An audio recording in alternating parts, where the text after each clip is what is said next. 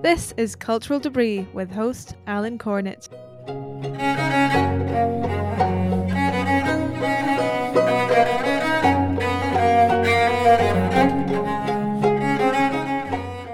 Welcome back to Cultural Debris.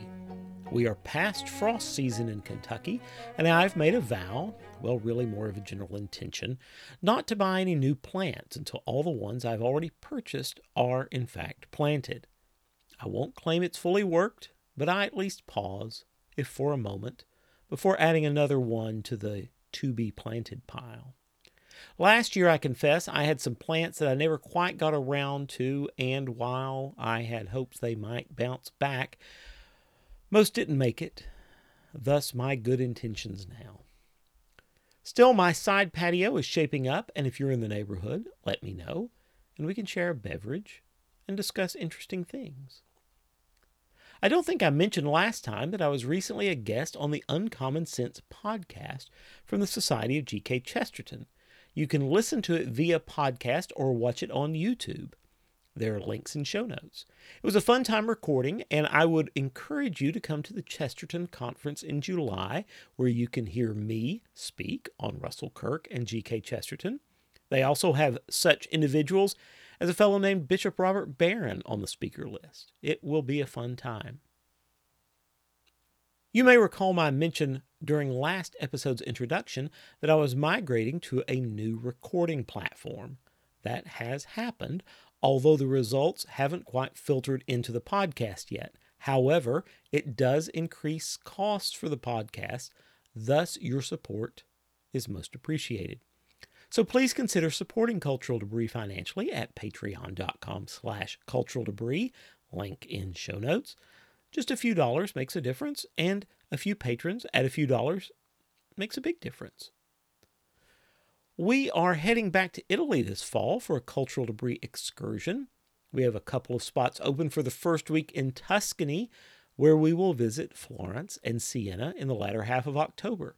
Following that, we return to Genoa, which everyone fell in love with last fall.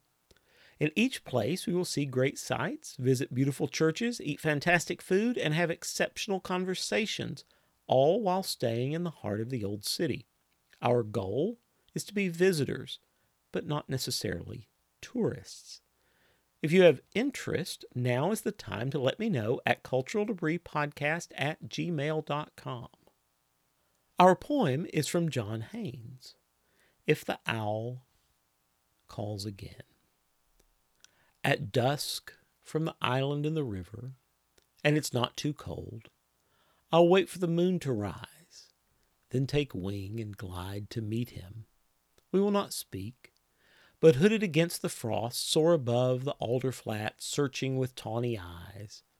And then we'll sit in the shadowy spruce and pick the bones of careless mice, while the long moon drifts towards Asia and the river mutters in its icy bed. And when the morning climbs, the limbs will part with a sound, fulfilled, floating homeward as the cold world awakens.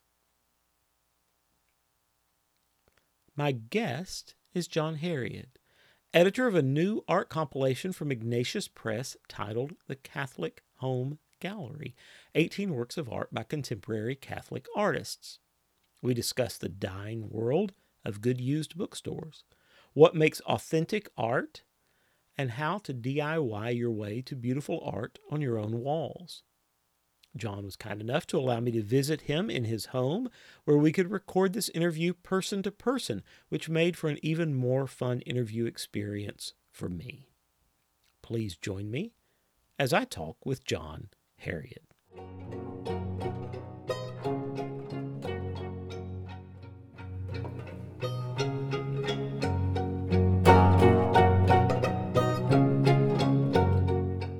John Herreid, welcome to Cultural Debris.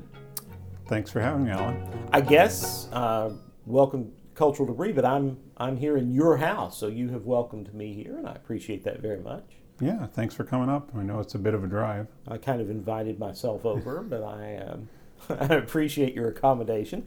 Now, I always enjoy uh, getting to Cincinnati. Uh, it's a it's a place that I like a lot, but don't. It's not it's not that far, but I don't get up here quite as often as I'd like. So, I may uh, may possibly go to a bookshop or 2 Mm-mm. after after we're done this morning. There are a couple in town that I like. So The Ohio. I, the Ohio is is high on the list. Okay. So, uh, what four floors of books? I guess it is. Yeah. So, so if somebody gets to Cincinnati, the Ohio Bookshop downtown is is a highly recommended place to visit. Yeah, it always makes me feel a little bit like uh, the ending of Indiana Jones, and, uh, because it, you go upstairs in the stacks and you have the giant lights that click on as Right. And they're Yeah. motion sensing and Exactly. and you are. Uh, they're also a little touchy about you leaving on time. I was there around closing time one time, and they were shooing me out the door. So, um, but I, I do appreciate um, kind of grumpy bookstore owners. I feel like that's an that's an old tradition, yeah, and um, uh, very often kind of curmudgeonly. And uh, so I, you know, I I like idiosyncratic bookshops. They don't all have to be half price books. You and I were discussing a little bit of half price books beforehand. That's I go there because that's what's there, not because that's my preferred place to go. I, I like little hole in the wall. Or in the case of, of Ohio Bookshop, it's not really a hole in the wall, it's a big multi story building. But yeah. That's one of the sad things about. I recently moved from California and San Francisco. Almost all the little small independent bookshops had closed up by the time that we had moved, and there was one last gasp one that used to be around the corner from where I work at Ignatius Press, and I would go there at lunch and find inspiration in the book covers that were there, uh, and, uh, and then they closed. And I, the guy who ran it was sensed that I was distressed, and he tried to talk me into buying the place, which was very tempting, very Yeah, very it- tempting. but I didn't have the be. money. well, yes, um, both of those things that would be tempting, but you don't have the money. And and after you buy the bookstore, you, you certainly wouldn't have the money because the bookstores don't make any money. But um, you know, I think probably like a lot of people, I've long thought owning a bookstore would be a great thing to do. Um, but Mm. I, I'm not wealthy enough to own a bookstore. That's sort of like sort of like buying a farm, right? You have to have enough money to to not run out of money before you die. I think. So. Um, but Yeah. anyway, so it's uh, there was when I was in college, um, there was a little, literally hole in the wall bookstore called Whittington's Books, and uh, Whittington would um, you would come in and you didn't immediately see him, but he would be kind of hidden behind stacks of books, but he would occasionally be playing his banjo and singing uh, in the corner. But it was one of those bookshops where literally stacks of books everywhere. I mean, you odds are you were going to knock at least two stacks over to try to get to a bookshelf and so forth. But he didn't seem to mind. He seemed okay with it. But um, but it was uh, it was not really very well organized at all. But he knew where things were. But it was uh, it was just sort of a wonderland of used old, no rhyme or reason kind of bookshop, and prices were usually good. And he would he would uh, pontificate about definitely idiosyncratic opinions that uh, no one really would subscribe to, but uh, but it was always a joy to go in there. So I miss I do miss places like that. You don't quite get the same vibe. There's nobody playing a banjo in the corner of half price books. And, No, no. The, the other thing about the old school bookstore owners is they could always sense when you walked in if you were a book person or not. Mhm. And if you were, then they would immediately glom onto that and they would know what where to, their entry to conversation were with Right. was with you. Yeah, I, I, I must not have passed the test in uh, this. There's this bookshop I, I went into in Rome back in November. It was just again a, a little hole in the wall place. I just stumbled across it. Went in there. Every pretty much everything. There was a very small English section, but everything was was pretty much Italian. But there was the bookstore owner was in there.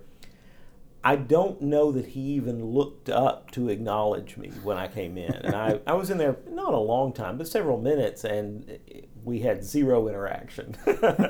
and uh, um, I suppose he he probably sensed American, and uh, Hmm. that was probably all. But it was a great shop, and I appreciated.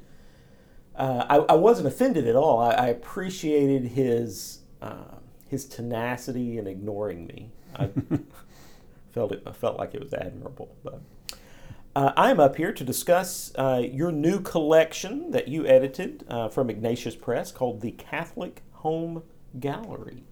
Yes. And I've uh, seen several sheets from that, uh, prints from that, framed around your house. Yeah, they're they're going up here and there. I've got some in my office, some in the hallway, some in the uh, dining room, and there's a few upstairs. So They're beautifully printed.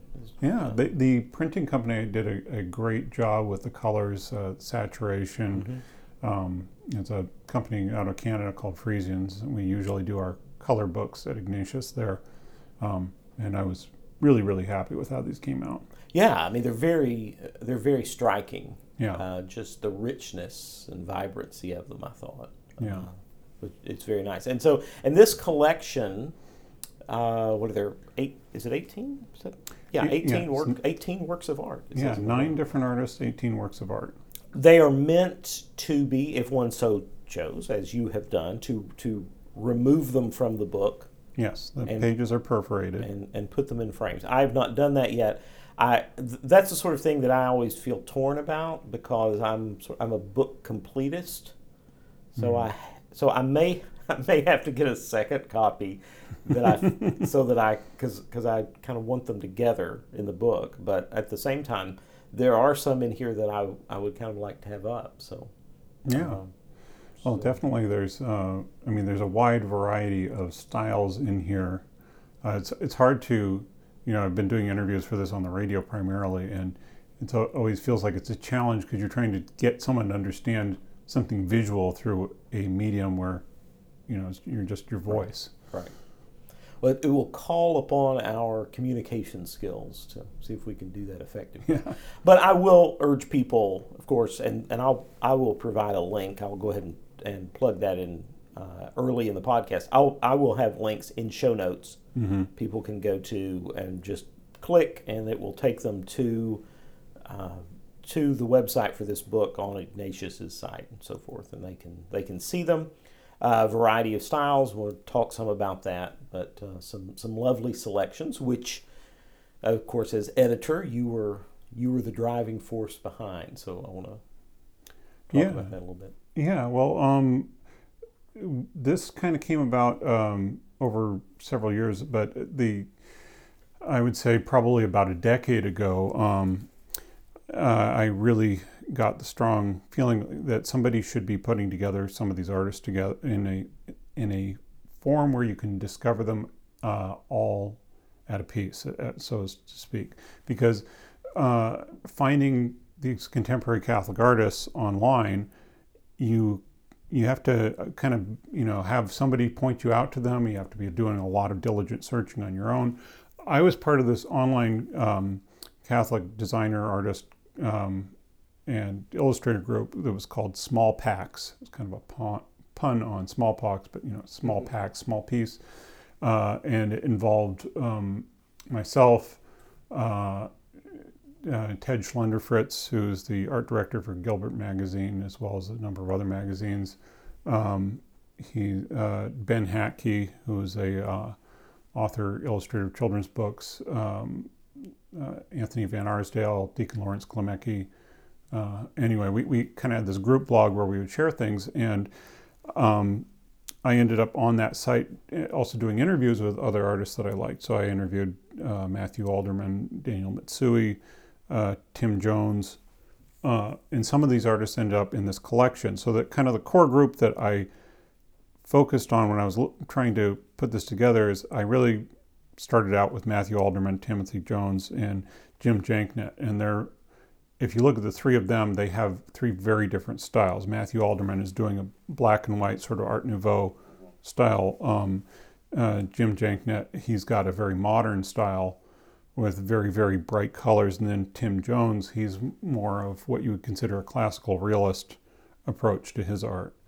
Um, so from that sort of seed group where I, I started pestering people at work, about this, and eventually the nagging paid off about ten years later, and uh, we went forward you didn't with it. give up. Yeah, well, I, and, and once we got to the point where we were going to do it, then I started to look at around at other people.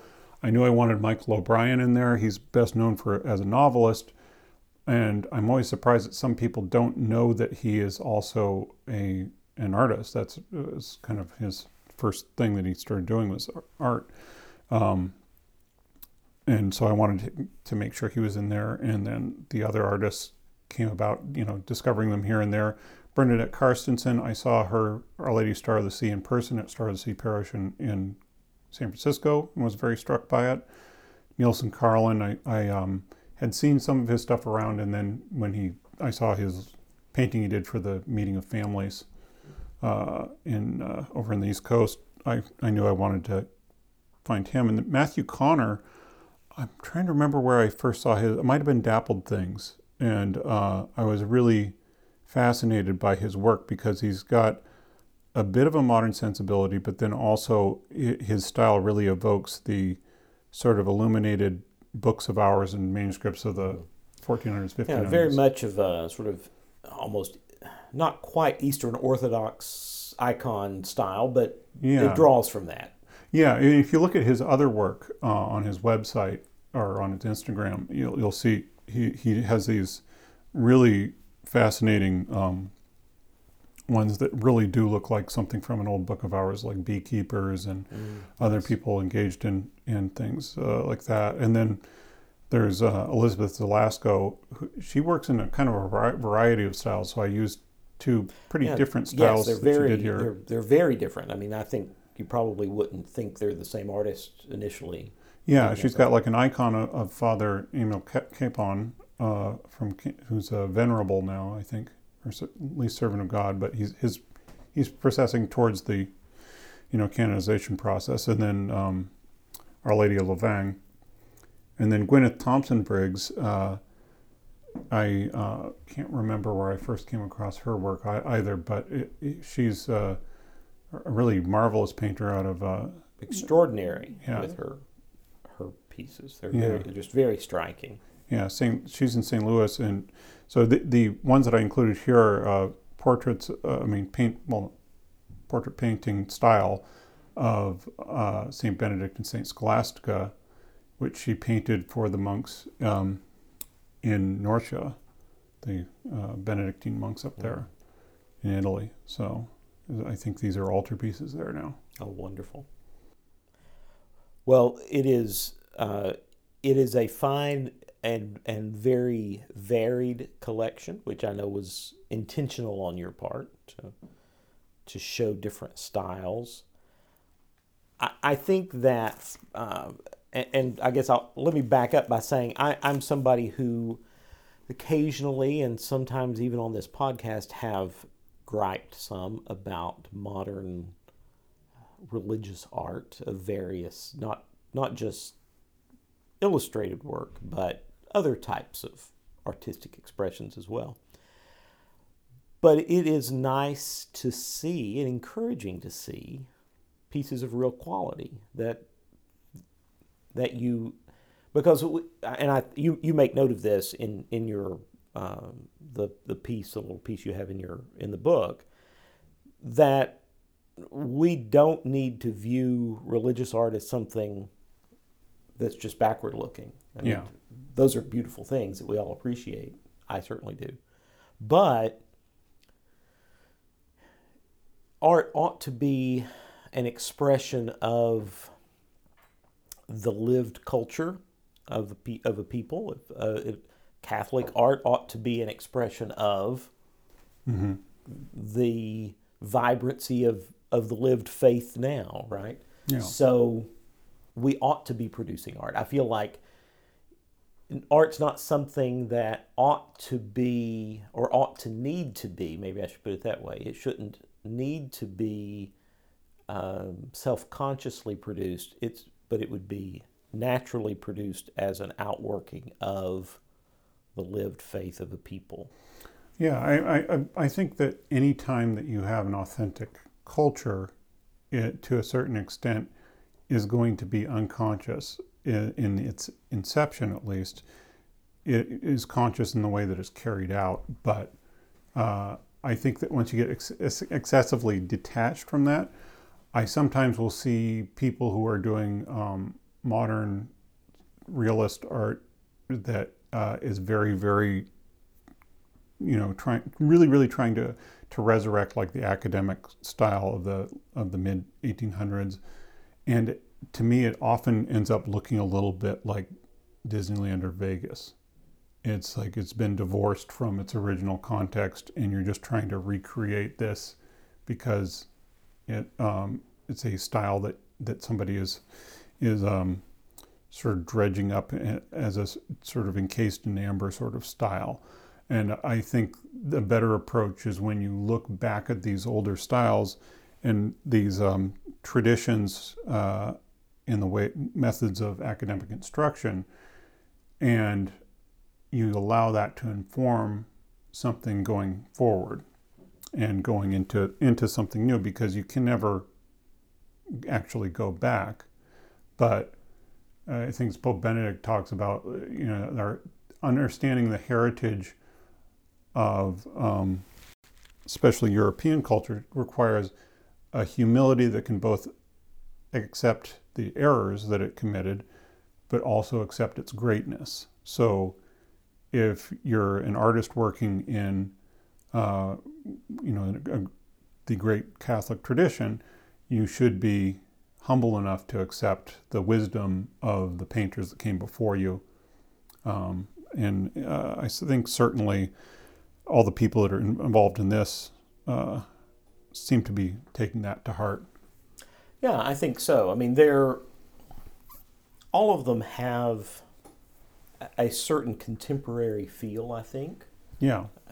And but but not in a modern art sort of way. well, uh, I mean, it depends on how you're right. how you're sure. going to define modern art. Because right. modern art is an art uh, term that gets thrown around uh, in a way that I think often ends up renders it so, almost sort of meaningless. Because does it mean modern people who are making art? Does it mean a specific mode of art? Uh, Daniel, I mean uh, Matthew Alderman, he, in his notes that he provides. I'm going to read it just really quick as a short little bit because I think it kind of gets at the heart of what the mission of, the, of an artist, because I agree with what he says here. The stereotypical contemporary view of art, which I think has pretty much murdered any good in it, sees it largely as a regurgitation of the artist's interior self expression.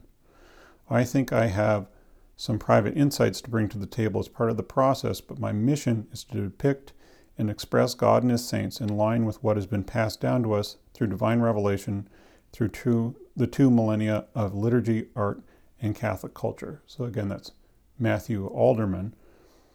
And, um, you know, he's definitely working in a style that is informed by Art Nouveau, which is something that is a relatively modern uh, art school. Yes.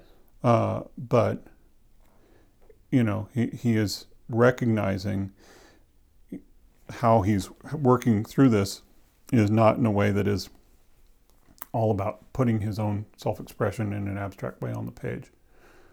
And that's one of the things that I, I think is interesting about a lot of the modern realist school uh, artists you'll, you'll see out there. They're painting in a style that is very realist, very modern, I mean, very uh, in line with traditional academic training but they it seems like a lot of them feel like they have to have this kind of hook in which they're sort of um, deconstructing or or doing something else that is subversive of what the original type of this um, painting would be. And sometimes it's interesting, sometimes it's very well done, but at the same time, it often feels like it's uh, portrayed both, in kind of an ironic way. There's some yeah. irony to it. Yeah, I, I think I think that our modern culture very much struggles with being earnest, yeah. being sincere. I think that we we default to irony sometimes. I think out of fear of being too serious. I don't know. I, I don't know exactly how, but I, I I think that it is. I think it is a a modern flaw that that we tend to devolve too much in irony, which is itself kind of Yeah. undermining of what of what we're doing. And I and I don't see that in any of these pieces. No, no. It's. I I think that. Um, yeah. I mean, it, we see that even in uh, like kind of a lot of the pop culture stuff is that you can't take uh, you know anything super seriously. Like we we were, um, you know, the heroic tales that are supposedly heroic tales told through like the Marvel movies have always got to have you know some sort of quip and insincerity in there to make sure you know that they're not taking this entirely Yeah, there's always Seriously. of- there's a wink to the audience Yeah. in some way. Yeah so But but that's I mean, and not that I mean we can we can look back and see a playfulness in we were uh, talking about kind of the books of hours and so forth. You can see a lot of playfulness oh yeah in those illustrations. I mean, you know, you would have uh, people riding snails and jousting and yeah you know armored rabbits and that kind of thing. But I think I think that's diff- uh, that a playfulness is different from that kind of winking irony. It seems to me.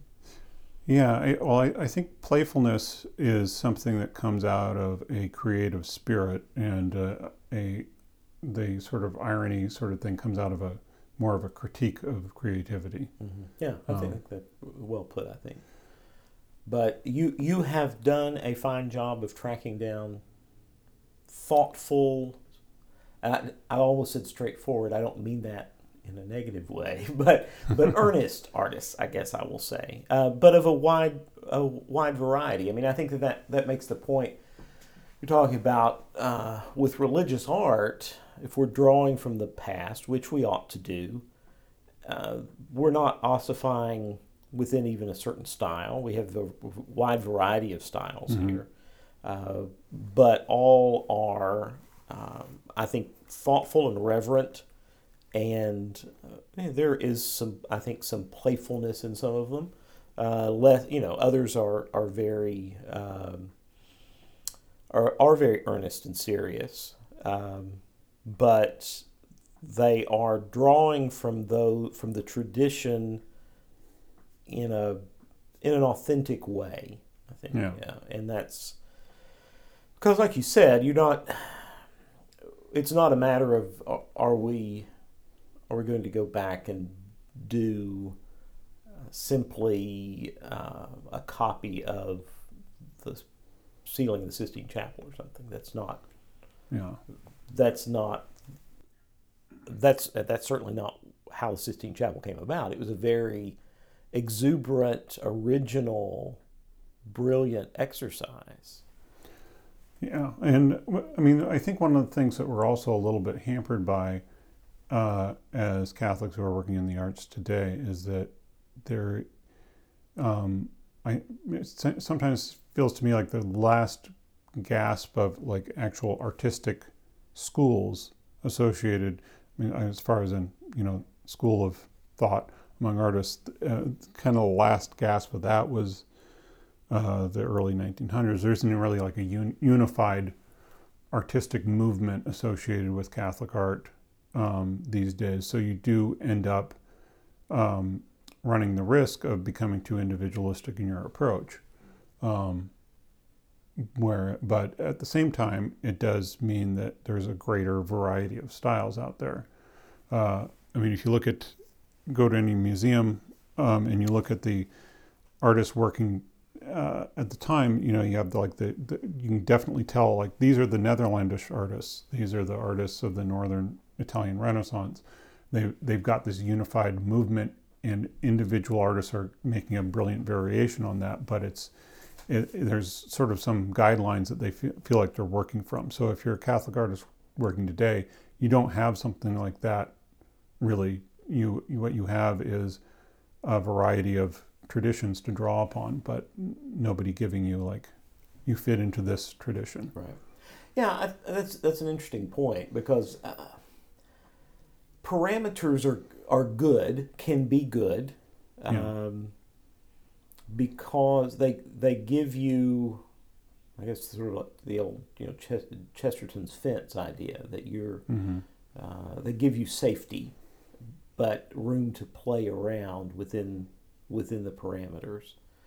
Here you are. Th- there aren't, I guess, a a problem with modernity, if I can throw that word out there, but that there aren't parameters, right? That Yeah. there that um, that's you know that's often seen as a feature, not a bug, but I, it can be a bug because it is wide open and you just you're i can see perhaps as an artist you're staring at the blank canvas what do you do right? And that's Mhm. sort of the i guess the the whether writer or uh, artist or musician it's that's always the that's always the challenge. What do i do with this? But when all worlds are open to you i can see where it might be a little bit petrifying. You kind of have to find some kind of niche Yeah. maybe to fit yourself into in a way to self limit in order to create is that does that make sense Yeah, well, and I, I think any artist that successfully design comes up with their own style, um, I think that's what they've done. And one of the um, challenges with modern art training, as far as when I'm saying modern art, I mean modern world, your artistic training, is that for a lot of people, um, this isn't so much the case anymore, but uh, for a very long time, uh, there, there was much more emphasis put on you as a subjective interpreter of the world around you than it was on learning the skills that you needed to depict the world around you.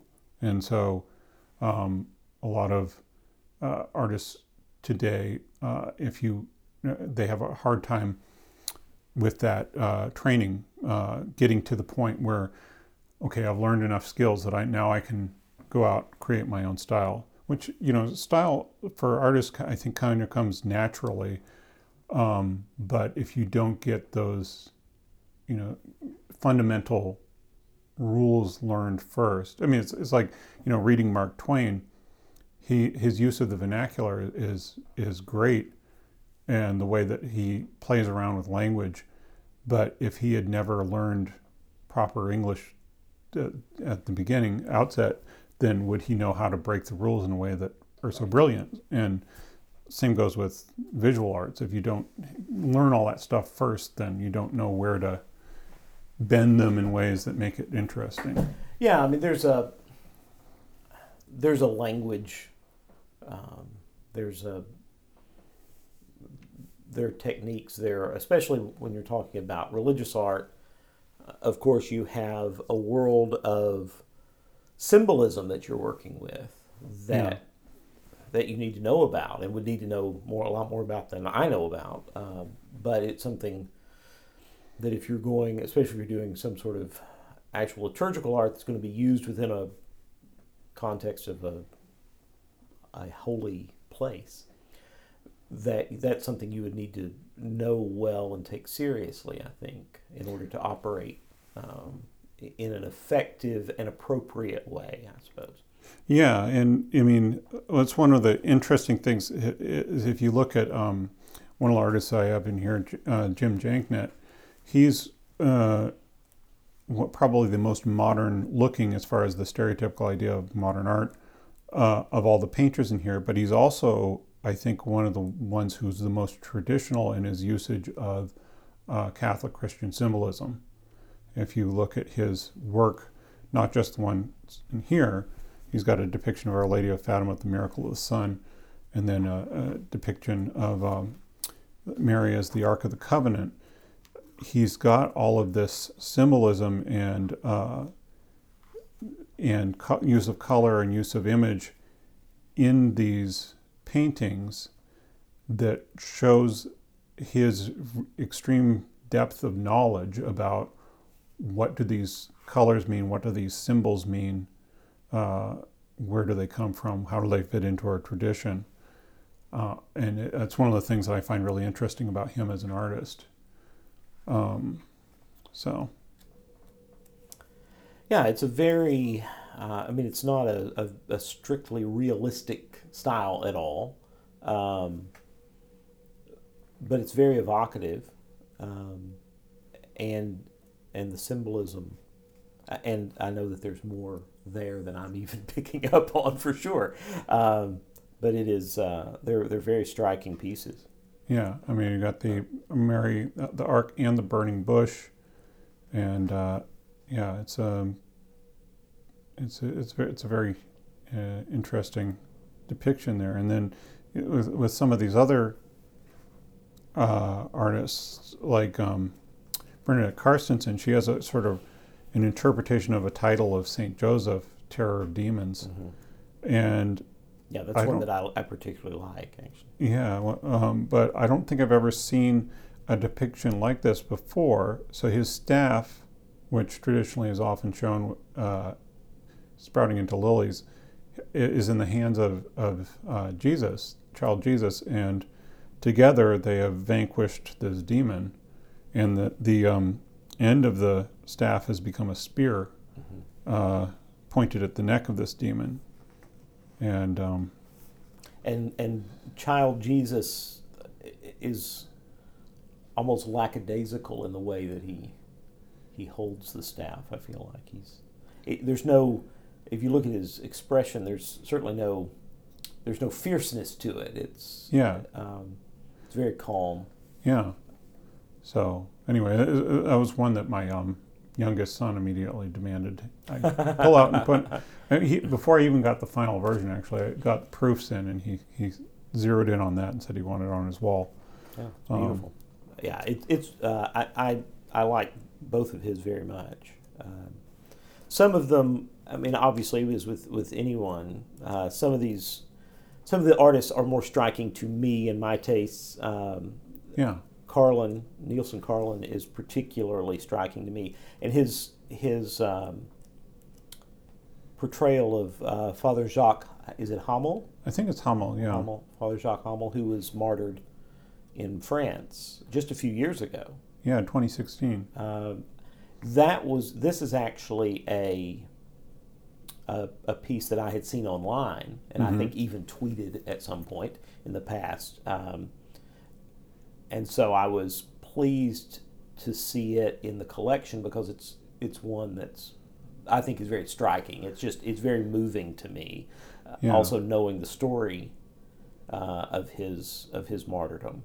Yeah, it's it's very um, powerful image. He's got uh, Father Hamel with the the uh, Eucharist in his hands and a knife suspended at his throat uh, and a bit of blood uh, coming from his neck, but it's not garish or lurid in any right. way. It's, it's, just sort of a hint. And, and it, it looks, his expression is very peaceful and like he is, you know, serene. And then it has his, you know, last words there painted behind him. Uh, Satan va, you know, go, go away, Satan. Is what he said to his attackers before he was killed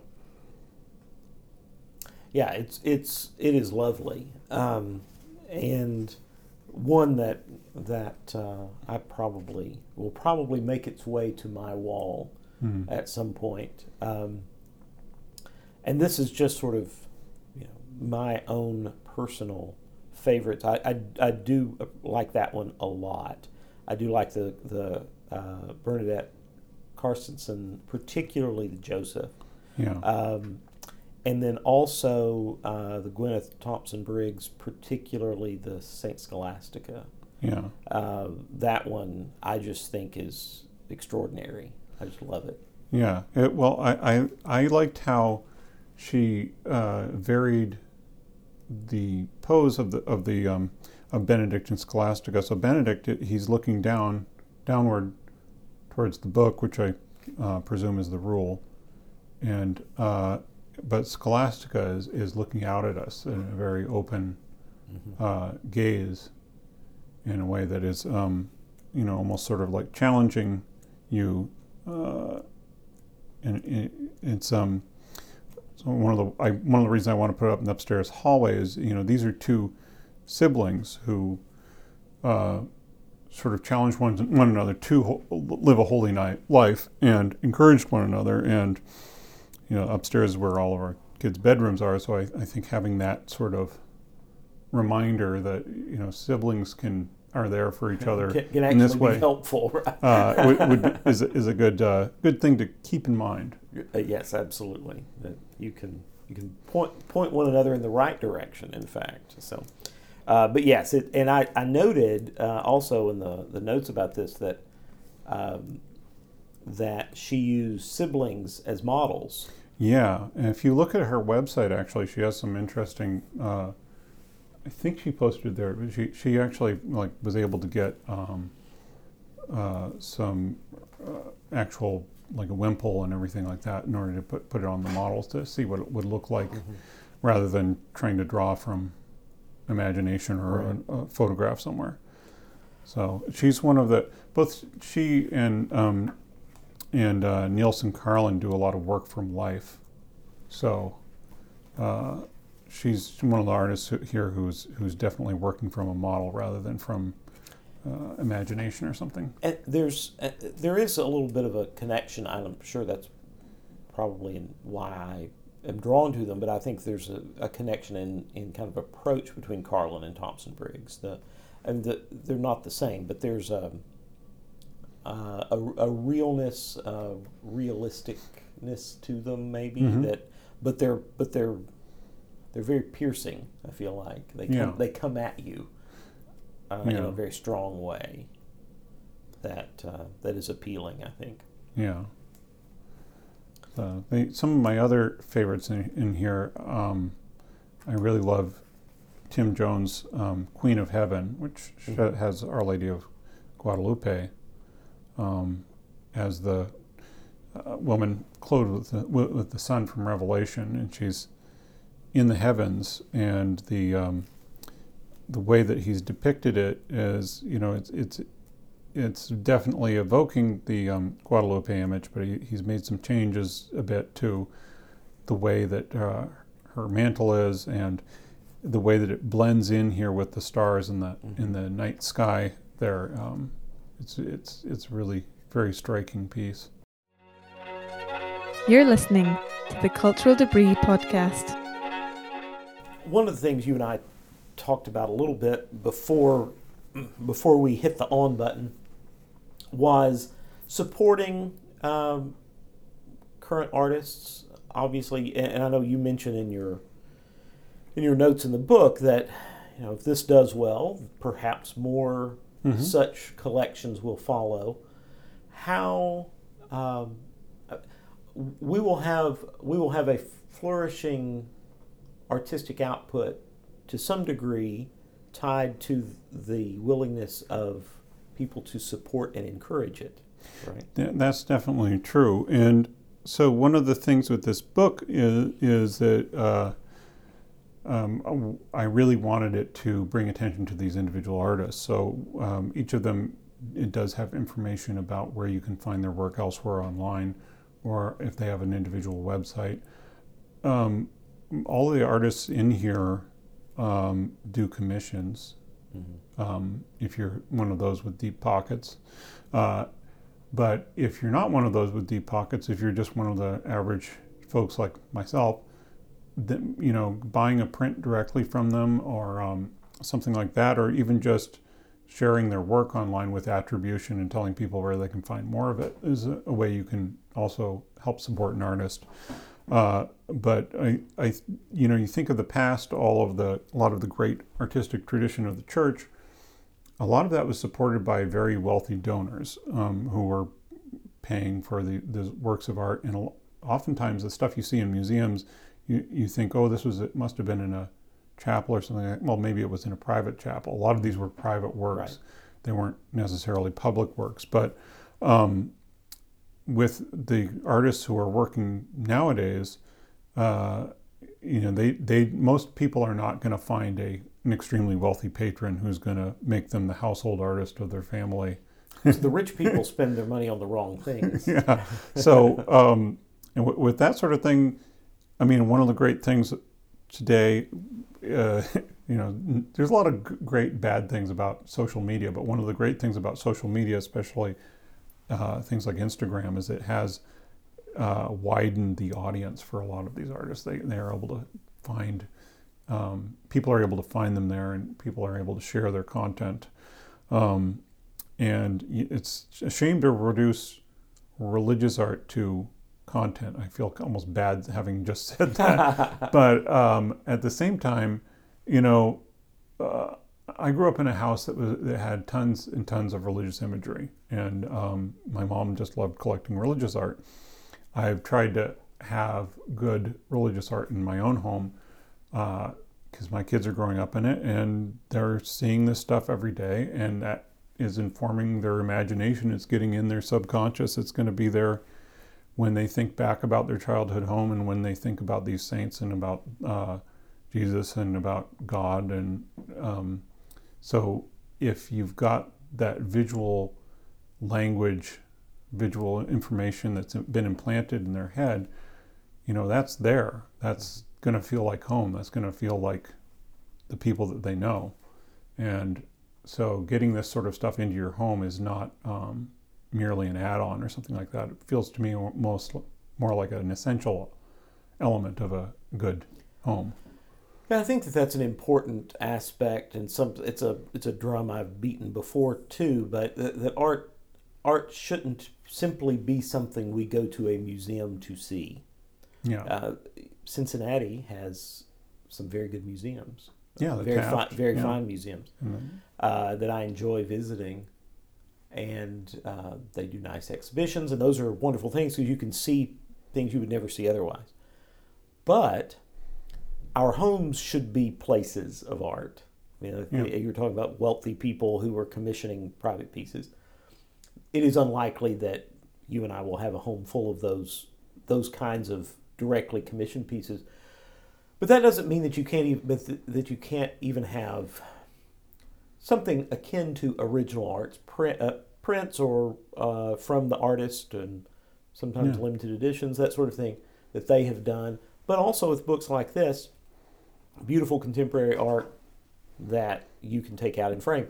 You have been posting recently some uh, even videos about getting thrift store frames and that sort of thing. That's something I do. I pick up for every time I go to the thrift store. I, I always go through their frames to see to see what's there, um, and and doing a DIY yeah. framing at home. You don't have, it does it doesn't have to be complicated.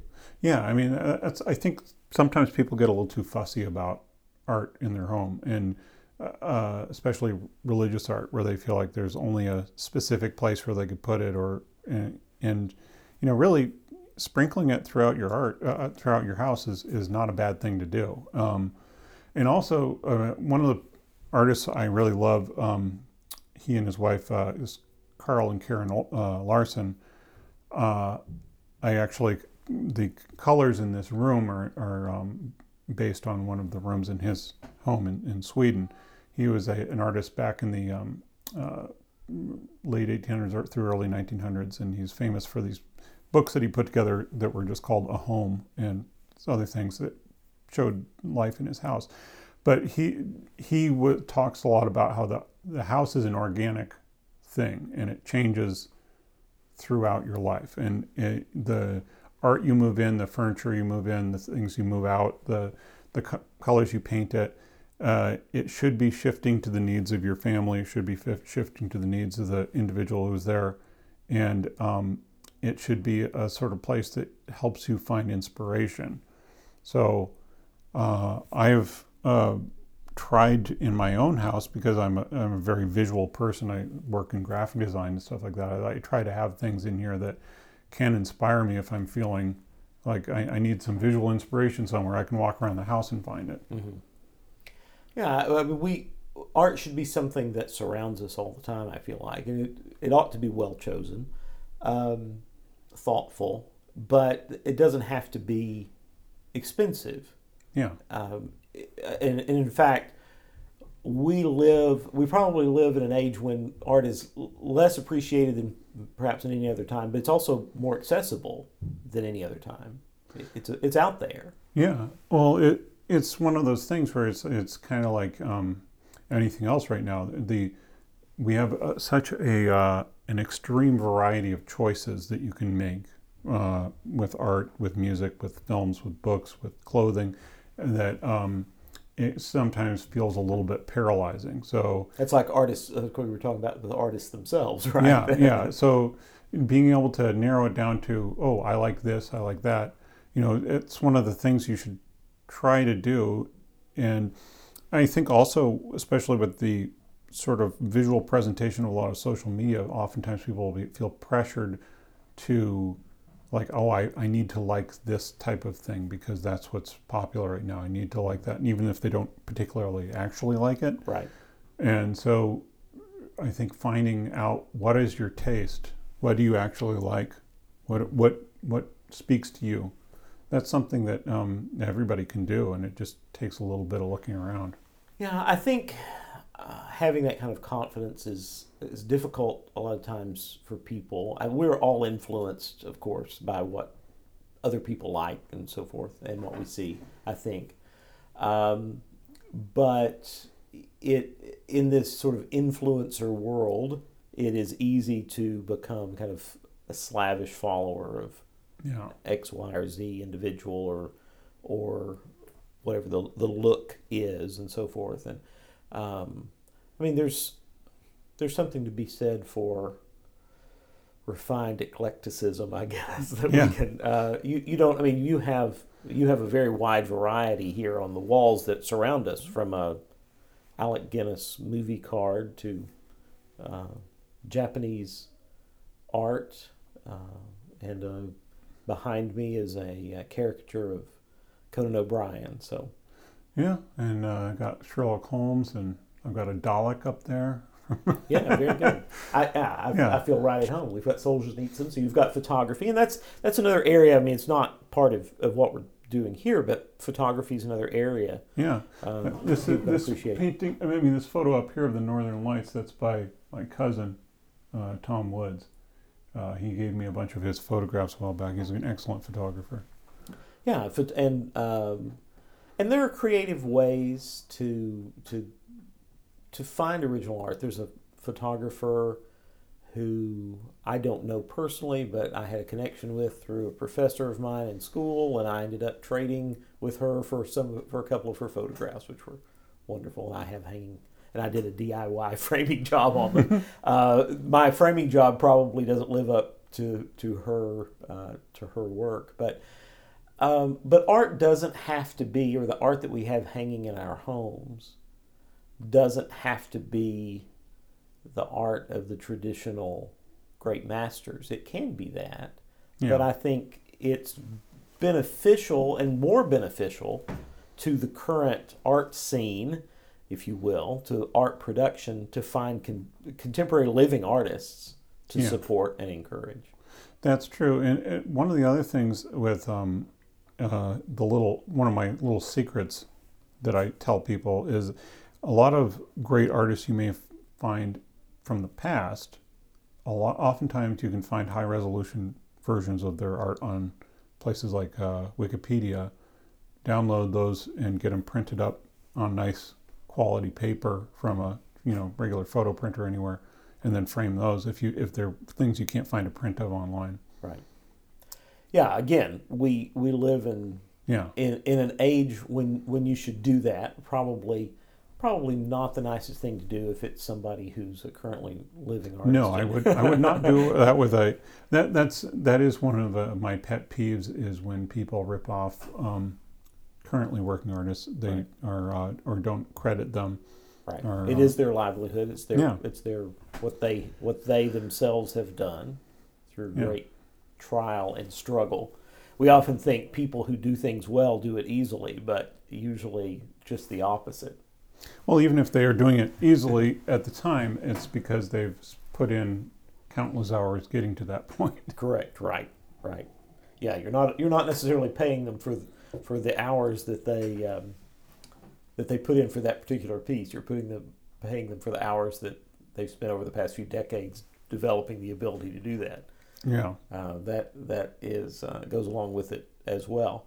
So you also um, are uh, a designer for Ignatius Press, who published this. You work Yeah. with them. Uh, tell me a little bit about your role there.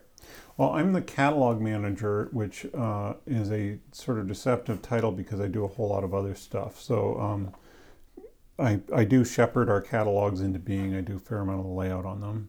Uh, here's their latest one uh, just came in, um, which if people are on our list, they'll, they'll get it. It's got a, a photo, black and white photograph of Pope Benedict on the Mm. cover. Yeah. Um, but uh, the um, I do a fair number of our book covers. If people are uh, like reading the classics, they'll probably recognize the Ignatius Critical editions. I design all the covers of those. I also get to pick the quote that goes on the. There's always a little quote Oh, from the book. nice. I pick, I pick those.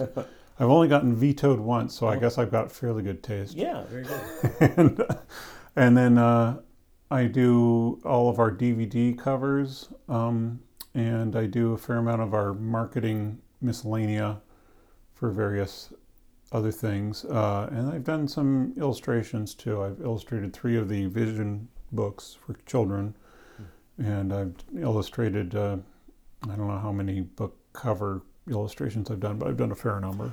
Well, I was going to say, uh, you yourself are an artist, um, Yeah. and um, what what kind of things do you do you like to do, or do you drawn to just on your own if you're not designing a book cover? Or, I, I recently did for the very first time a linoleum block print for holiday uh, cards um, for this last uh, Christmas season, and I I really enjoyed that. So I'm, I've got some more materials to try expanding on that. I mostly do drawing, um, uh, but I have done oil painting as well. There's a number of my old oil paintings in the other room, and I want to get back into that a little more um, these days. But uh, yeah, I, I kind of do this, that, and the other. One of the most fun things that I do um, art wise, and I've done this since my kids were small, is that whenever they have a birthday, I um, make them a card. I usually paint it in in watercolors and uh, and then we put them away after the after the birthday's passed and eventually when they're adults I'll give them all their birthday cards from their the various years of their childhood. Very nice. That'll, that'll be a treasure for them. Yeah, I hope they'll enjoy it. Yeah. Oh, I'm sure they will. I'm sure they will. Well, the book is The Catholic Home Gallery and 18 works of art by contemporary Catholic artists. It is, uh, well, it's a sort of 8 by 10 size. Yeah, the, the prints are supposed to be 8 by 10 and they are 8 by 10 if you're going to frame them in a mat. I, I Okay. discovered when I started tried putting one into an actual 8 by 10 frame that they are just slightly too wide. Mm. So what I've done with those ones is I've got out an X-Acto and trimmed them with the help of a metal ruler. Mhm. You could also use scissors, um, but uh, they the if you're going to put them in an eight by ten frame, flat out, you do need to trim them just Just just a smidge. just a smidge. And they, but they, they are frameable and are meant to be framed. Yes, they're meant to be framed. Yeah, And uh, so buy two copies, one one to keep, one to frame. Um, but support these because it, it encourages the very thing that we, or at least I, say that we need to have, which is more more uh, contemporary, beautiful art. Yeah. And if you you know if this, if you look at this and you're not moved by any of these pieces, go out and start looking around, see if there's any other Catholic artists out there who really catch your eye. I feel like if people aren't moved by any of these pieces, they probably need to meditate on some of these pieces. Sometimes our taste can be trained, so that's um, That is true. and, and and ought to be very often. So um, I appreciate you letting me visit with you today and having me in your home, Yeah, thanks for coming up. and I've enjoyed it. A lovely home in a lovely part of Cincinnati. Yeah, we're uh, kind of smack dab in the middle of Cincinnati here. So Cincinnati is has a uh, has some beautiful old neighborhoods and beautiful old architecture. yeah, Um, sadly, some of that was lost to the building of freeways and so forth down by the river, yeah, which we sh- can and should bemoan. Um, but there's there's a lot that's left. yeah. It's um, one of those uh, uh, things where I, d- I didn't know till we moved out here how much there was out here just architecturally. It's it's a, it's a fascinating city just to drive around. And some beautiful churches. Oh yeah, uh, beautiful, here beautiful in Cincinnati churches. and northern Kentucky, uh, just across the river. Yeah, uh, the um, the Muttergottes over in, in Covington. We've um, gone there, and uh, we generally go to mass downtown at St. Xavier, the Jesuit parish, Mhm. which is a beautiful, and they're going to be they're renovating. And if you if uh, if you go to their website, I think they have a picture of what the renovation is going to look like, and it's it's beautiful. They're moving the tabernacle back to the center, Oh, wonderful. um, and uh, the uh, colors and stuff they've chosen are very there nice. seems to be, maybe I just see it in a, it's a sort of uh, self reaffirming opinion, but uh, there seems to be a movement to sort of renovate the wreckovations of, of the past to some degree or restore some of the more traditional liturgical elements in churches.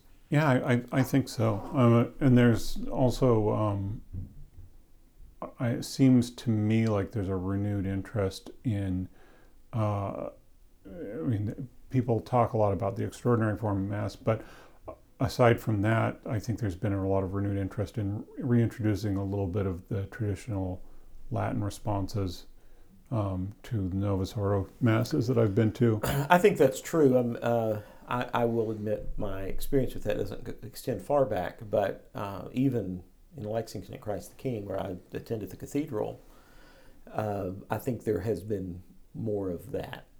Mhm. Even, that it's trending that way. So that, in my opinion, a good trend. But yeah, I think I think people are becoming more conscious of that, um, and so that's uh, a healthy thing, I believe. But um, but so encourage people to come to Cincinnati and and see the architecture and the museums, and there's a, there's a lot here really.